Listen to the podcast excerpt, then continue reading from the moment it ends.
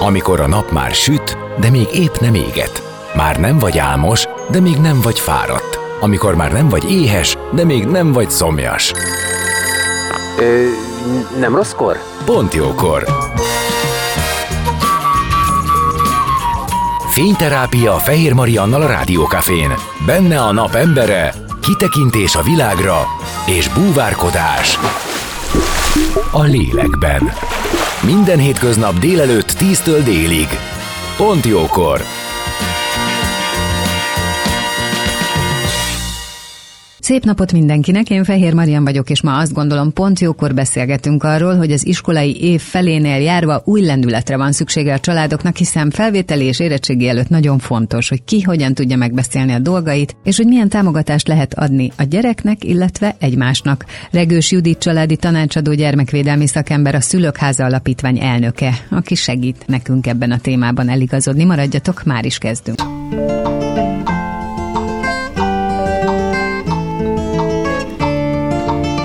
Beszélgessünk az életünk dolgairól, mert annak van értelme.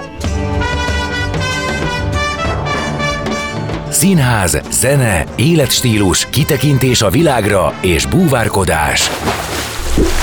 A lélekben. Pont jókor. Fehér Mariannal a Rádiókafén.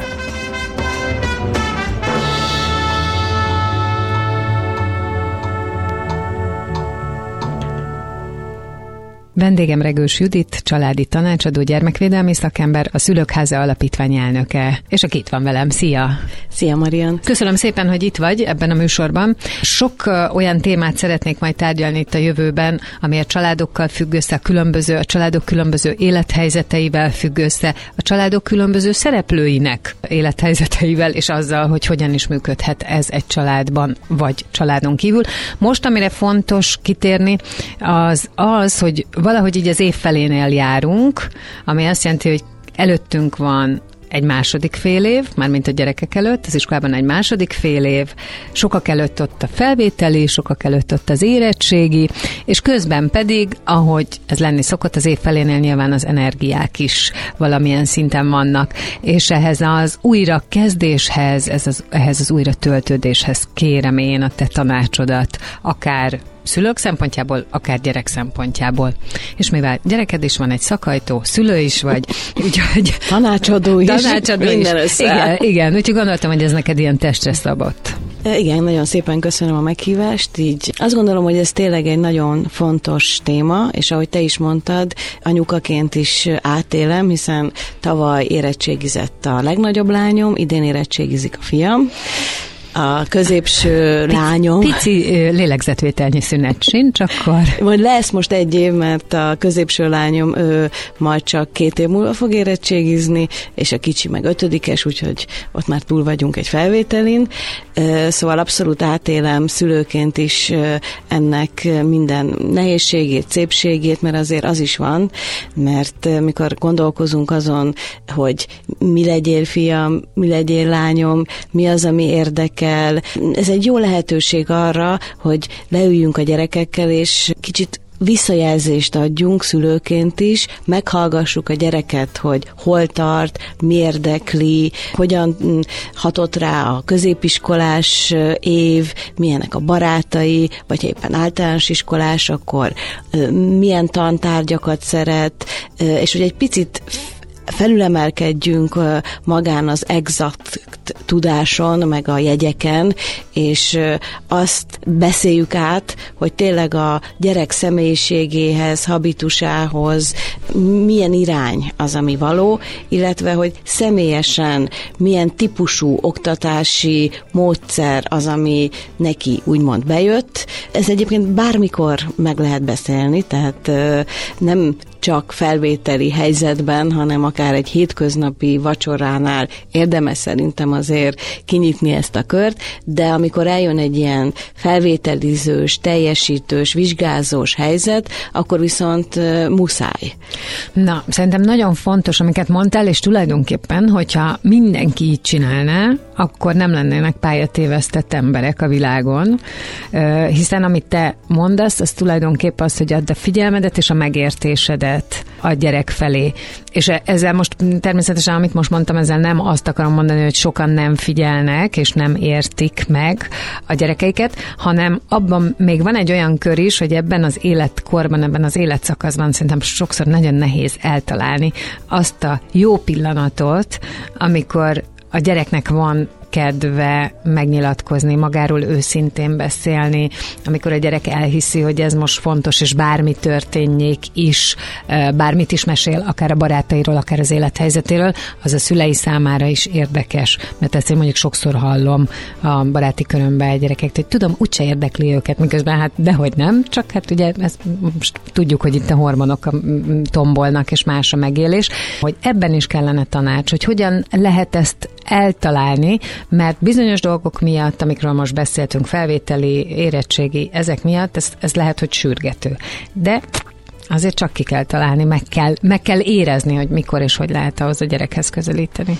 Igen, hát ez egy nagyon-nagyon fontos téma, és ugye családi tanácsadóként a Szülők Háza programban a, egészen a család alakulás korai szakaszától segítem én is, és a kollégáim is a szülőket, és már egészen kicsi korban, adott esetben már várandós korban is azt tanítjuk, azt mondjuk, arról beszélgetünk, hogy fontos a kapcsolat, a kommunikáció, a beszélgetés, az oda-vissza megértés, a szülő és nem csak az anyuka, mert például egy várandós uh, anyuka pocakjában lévő magzat meghallja az apuka hangját is, hogyha sokat Sőt, állítólag jobban beszél. ismeri. Igen, ez azért van, mert a mélyebb hangokat hamarabb fogja fel a receptor, és ugye az apukáknak van inkább mély dörmögős hangja, tehát ez bizonyított tény, hogy az egész életet, a fejlődést, annak menetét már a várandós korban is meghatározza, hogy milyen minőségben és mennyiségben beszélgettünk, figyeltünk a magzatra, és ugyanez ugye végig kíséri kisgyermekkortól egészen kamaszkorig jó esetben a szülő-gyerek kapcsolatot, ez lenne az ideális, de sajnos egyébként valóban vannak olyan statisztikák, tanulmányok, amik ilyen rémisztő adatokat mondanak, hogy átlag 7 percet ö, beszélget egy nap a szülő a gyerekével, ez, ez, ez szörnyű, ö, ezt nem szabad, és nagyon fontos, hogy, hogy ezt tudjuk, hogy ez egy folyamat. Tehát egyébként semmivel nem vagyunk elkésve, de sokkal nehezebb és fájdalmasabb, amikor már mondjuk történik egy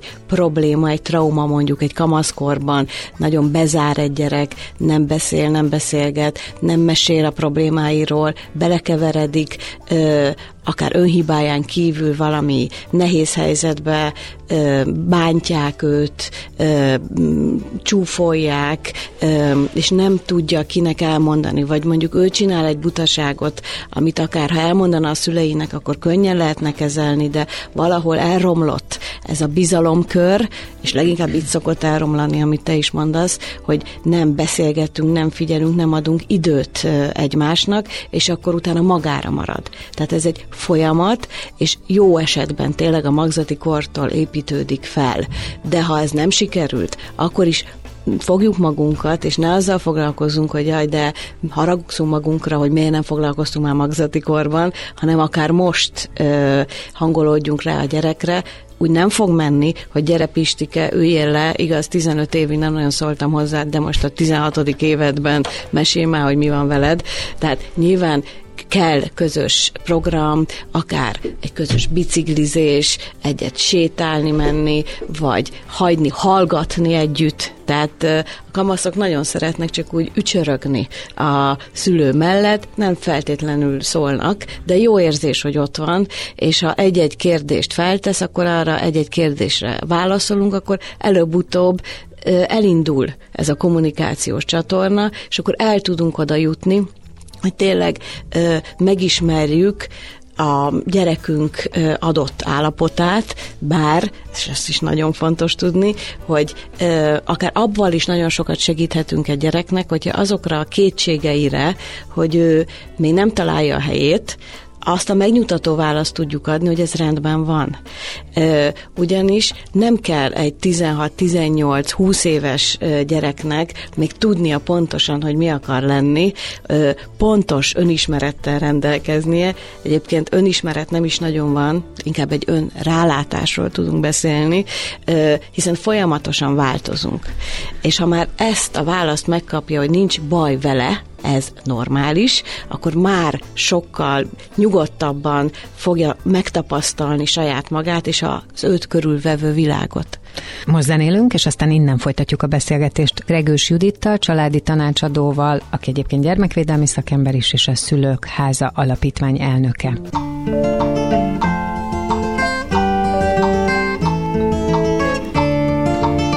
Beszélgessünk az életünk dolgairól, mert annak van értelme.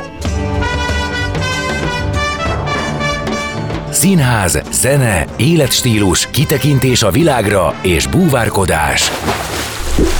A lélekben. Pont jókor.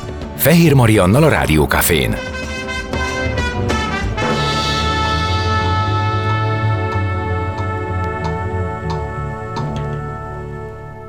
És itt vagyunk megint, vendégem továbbra is Regős Judi, családi tanácsadó, gyermekvédelmi szakember, a Szülőkháza Alapítvány elnöke. Arról beszélgettünk az előző blogban, hogy hogyan is közelítsünk a gyerekeinkhez, akkor, amikor akár továbbtanulás, egyébként bármikor, de ezt is hozzá lehet tenni, de hogy amikor ugye itt ilyen égető kérdések vannak, mint továbbtanulás, mint érettségire készülés, és valószínűleg ez egy olyan helyzet, mondom ezt én úgy, hogy az egy fontos dolog, hogy nekem saját gyermekem nincsen, viszont sok gyerek van a környezetemben, és a családomban, a testvérem mm, kapcsán azért átélem ezeket a, a szorongásokat, hogy mi is lesz a gyerekkel, és hogy lesz, de hogy valószínűleg ebben a felnőtt sokkal jobban szorong, tehát egyik oldalról magát is kell kontrollálni és másik oldalról kell egy olyan teret biztosítani az elmondásaid alapján a gyereknek, ami biztonságos, amiben a gyerek kimondhatja, hogy mit szeretne, amiben ő elfogadja,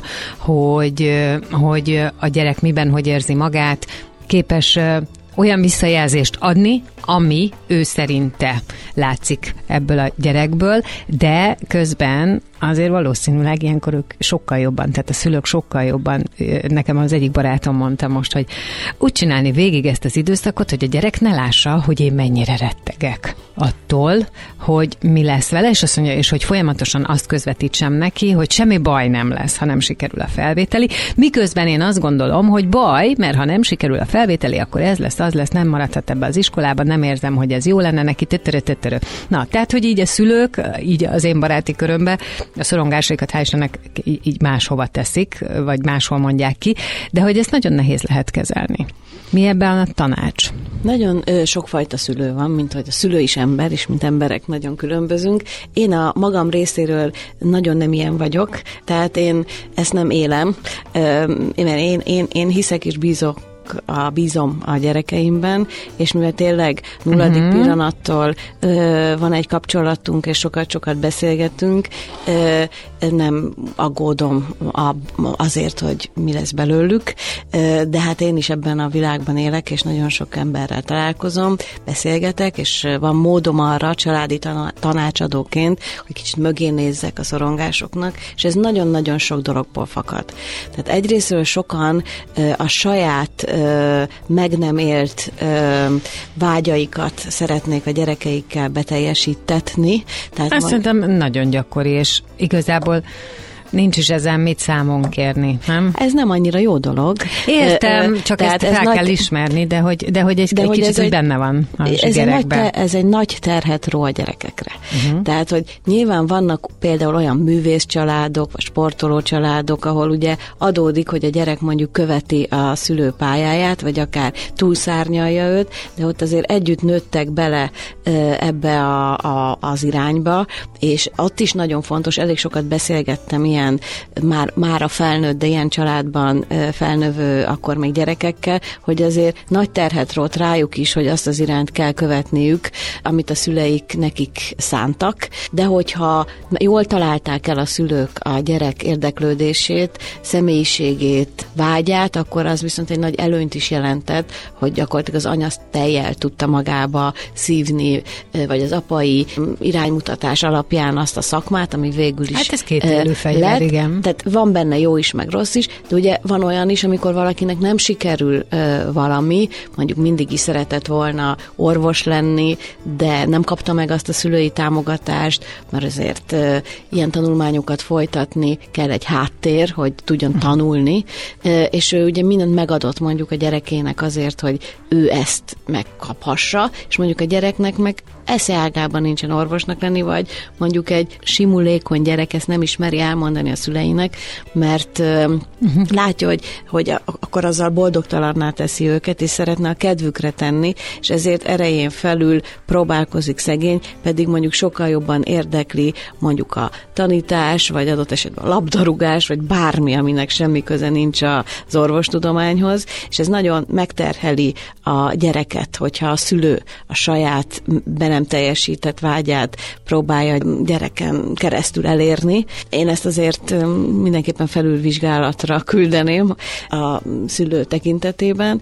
A másik meg a társadalmi elvárás. Tehát éppen úgy, mint ahogy mondjuk a játszótéren abban szoktak a szülők nagyot mondani, hogy kinek lett hamarabb szabatiszta a gyereke, hogy ki az, aki már um, az éjszakát, ki mennyit szopizott. Ebben az időben meg ugye az a beszéd téma, hogy a te gyereket hova felvételizik, milyen lett az érettségi, és hát hogy uh-huh. eh, hogy mondjam el, hogy az én gyerekem nem annyira ment az érettségi, vagy éppen most kihagy egy évet, nem felvételizik sehova, nem tudja még, hogy mi legyen, de keresi magát, ez nem olyan menő, mint a, azt tudom mondani, hogy hát az én fiam vagy lányom, hát ő a sotére adta be, eltére, legjobb pontszámmal. Föl is vették mind a kettőre. Föl is vették, az mondjuk lehet, hogy ott szenved szegény, és lehet, hogy pont nem az az út, amit szeretne járni, de, de szóval, hogy meg kell vizsgálni, hogy az a nagy-nagy szorongás, amivel itt követjük a gyermekeinket, annak mi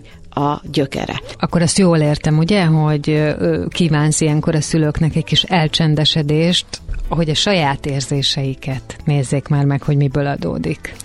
Mert, mert én ezt úgy tudom elképzelni, hogy, hogy ha azt gondolom, hogy úristen, ez nem fog menni ennek a gyereknek, tehát hogy mondjuk felüllőtt valamit, amit ő szeretett volna, a, és hogy e, úgy gondolom én, hogy nem fog menni, akkor azon kell elgondolkodnom, hogy én miért nem hiszek abban, hogy ő be tudja teljesíteni a saját álmát, és meg tud érte mindent tenni. Ha meg se hallgatom, hogy ő mit akar, hanem azt gondolom, hogy neki ez való, akkor azon kellene gondolkodnom, hogy miért gondolom, hogy jobban tudom, hogy ő mit akar, de szerintem ez egy nagyon nehéz dolog, és azért mondtam az előbb, hogy nem feltétlenül számon kérhető, miközben de, ebben neked igazad van, tehát ne terheljük lehetőleg a utánunk következő generációt, a mi nyomorunkat, még akkor se, ha minket az előzőbe terhelt. Egyszer egyébként, ez csak egy kiállás, egyszer egy filmben hallottam, hogy azt mondta az apuka a rengeteg elrontott élethelyzet után a, a, az akkor 16 éves lányának, hogy hát tudod, én azt nem csináltam jól, mert én se láttam, hogy hogy kell jól csinálni, és most látom rajtad, hogy nem csináltam jól. És az van, hogy mindannyian elkövetjük azokat a hibákat, és azokat a nehézségeket, amiket azért kaptunk, mert a mi szüleink se tudták, hogy hogy kell csinálni, és mindenki egy picit javít rajta, és egyszer majd valakiknek jó lesz. És aztán majd jön egy Covid, vagy egy energiaválság. Tehát, hogy egyszer majd valakiknek jó lesz, de nem biztos. Én, én, én nem arra gyúrok, hogy majd egyszer minden jó lesz, mert a világ az nem ilyen. Igen. Az élet az folyton változik, mindig jön valami. A, az, hogy hogyan állunk a dolgokhoz, hogy hogyan viszonyulunk hozzá, na abban van lehetőségünk változni, változtatni, Igen. De sose fogunk úgy megérkezni, hogy na itt vagyunk, és most minden jó. Erről nekem mindig a, egy mese jut eszembe, amikor elutazott Misi Mókus, hogy megkeresse a örökké termőfát, és arra tette fel ott elég hosszan az életét, majd megtalálta az örökké termőfát, amit olyan beteg lett, hogy utána a harmadik napon már csak nagy pocakkal e, feküdt a fa alatt, és szuszogott, és alig várta, hogy onnan elmehessen. Úgyhogy nekem ezt jelenti a találjuk meg az örökké termőfát. Ilyen szerintem, ilyet nem kívánok senkinek.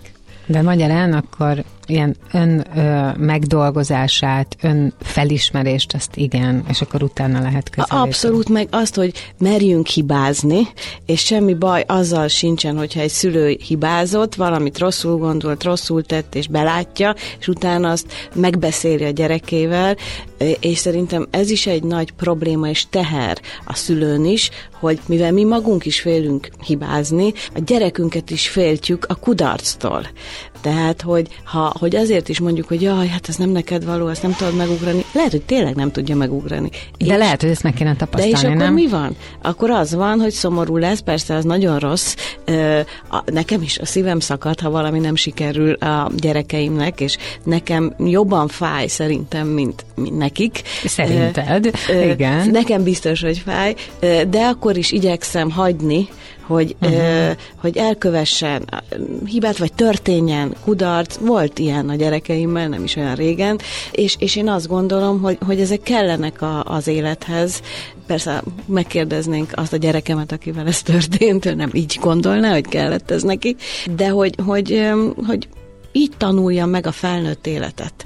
És igazából a szülő dolga az pedig az, hogy a legtöbbet ahhoz adjon hozzá, hogy a felnőtt korában boldogulni tudjon a gyermek. És nem lesz senki soha folyton boldog, meg folyton sikeres, meg van olyan, aki mondjuk 40 éves korában jön rá, hogy eddig, nem tudom, közgazdász akartam lenni, most viszont szeretnék e, nyitni egy kisállatklinikát, e, és azt vezetni, mert mindig is szerettem volna aranyhörcsögökkel foglalkozni. Tehát, hogy van ilyen, hogy egy gyerek mondjuk e, valamit szeretne 18 évesen, jelentkezik valahova, időközben aztán rájön, hogy mégse tetszik neki, utána választ valami mást, ami nagyon fontos, hogy viszont a, az élet az nem csak a tanulásról szól, az szól arról is, hogy az embernek kapcsolatai vannak, szüleivel, párkapcsolata lesz, szól emberségről, hogy észreveszi azt, hogyha valaki bajban van, azon segít, arról is szól, hogy valahogy meg kell kapaszkodni, pénzt kell keresni, menni előre, tehát hogy én nem egy lapra gondolnám tanítani a gyerekeket, hogy tegyék fel az életet, hogy csak az számít, hogy most hova vesznek fel fiam, az is számít persze, de az is számít, hogy milyen emberré fogsz válni, és ahhoz mit kell tegyél. Szerintem ez is a szülőnek egy komoly feladata. Folytatjuk rövidesen egy zene után. Regős Judittal, aki családi tanácsadó, gyermekvédelmi szakember és a Szülőkháza Alapítvány elnöke.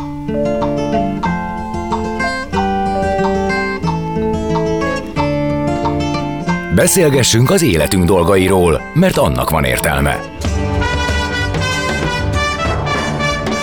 Színház, zene, életstílus, kitekintés a világra és búvárkodás. A lélekben. Pont jókor. Fehér Mariannal a Rádiókafén.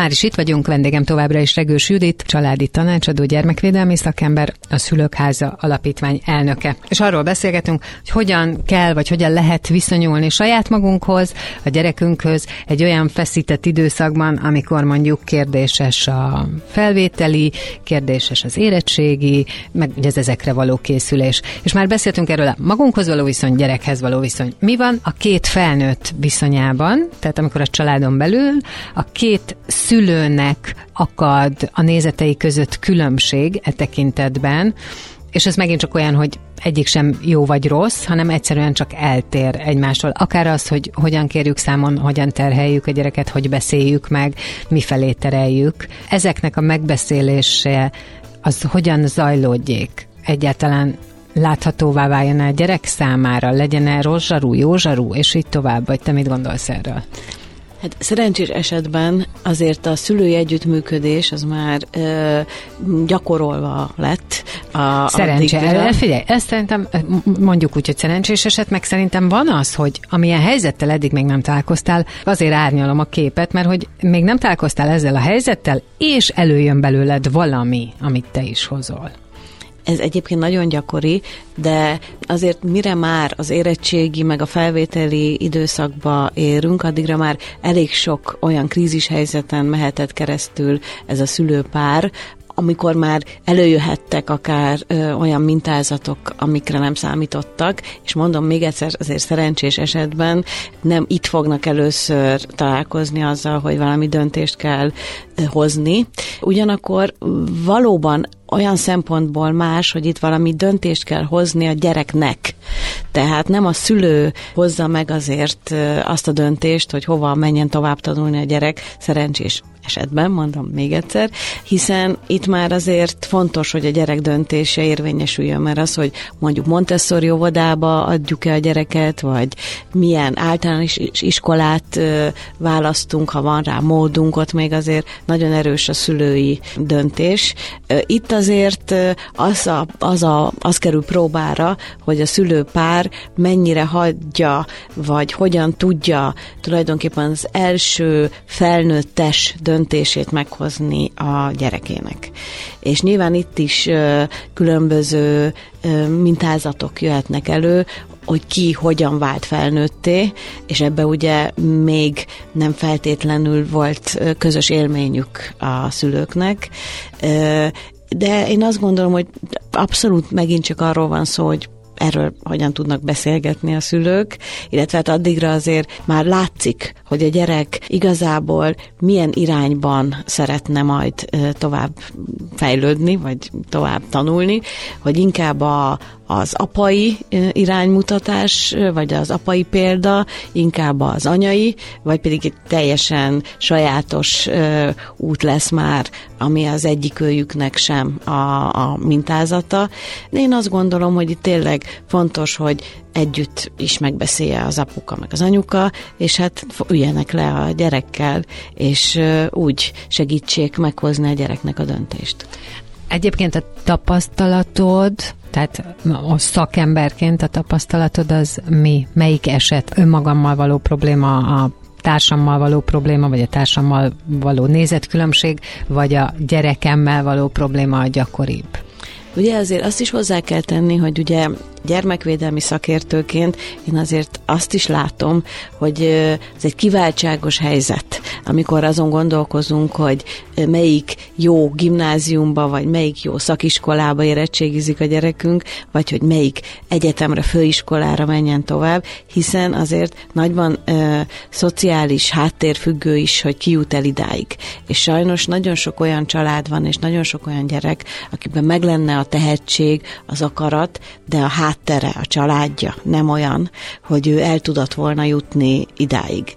Tehát azért inkább jellemző, hogy azok a gyerekek, akiknek már van ilyen lehetőségük, ott azért a szülők jobban kommunikálnak már a gyerekekkel, nekik maguknak is magasabb az iskolázottságuk, nekik is fontos a gyereküknek a továbbtanulása, tehát az azért előfeltételez egy olyan öm, kommunikációs készséget, egy olyan együttműködési szintet, ami feltétlenül már előnyösebb egy gyerek számára. Tehát én azt mondanám, hogy nagyon fontos lenne, hogy azok a gyerekek is hozzájuthassanak ehhez a odafigyeléshez, támogatáshoz, akiknek esetleg a családi háttér ezt nem biztosítja. Itt viszont nagyon nagy felelősségük van a pedagógusoknak, és azoknak a szakembereknek, akiknek hozzáférésük van a gyerekekhez, hogy őket is bátorítsák, támogassák, üljenek le velük beszélni, vagy akár például van pályaválasztási, tanácsadási lehetőség, van pályaválasztási pszichológus, hogy, hogy, hogy küldjék el ezeket a gyerekeket is, akiknek mondjuk nincs ilyen szülői családi háttere, mert bennük ugyanúgy megvan a lehetőség, hogy később orvosok legyenek, tanárok legyenek, vagy éppen boldoguljanak úgy az életben, hogy ők szeretnének. Nagyon szépen köszönöm, hogy itt voltál. Azt hiszem, hogy a téma az kimeríthetetlen, de legalább vissza tudunk rátérni sok esetben majd. Köszönöm. Én is. Regős Judit, családi tanácsadó, gyermekvédelmi szakértő, a Szülőkháza Alapítvány elnöke volt a vendégem.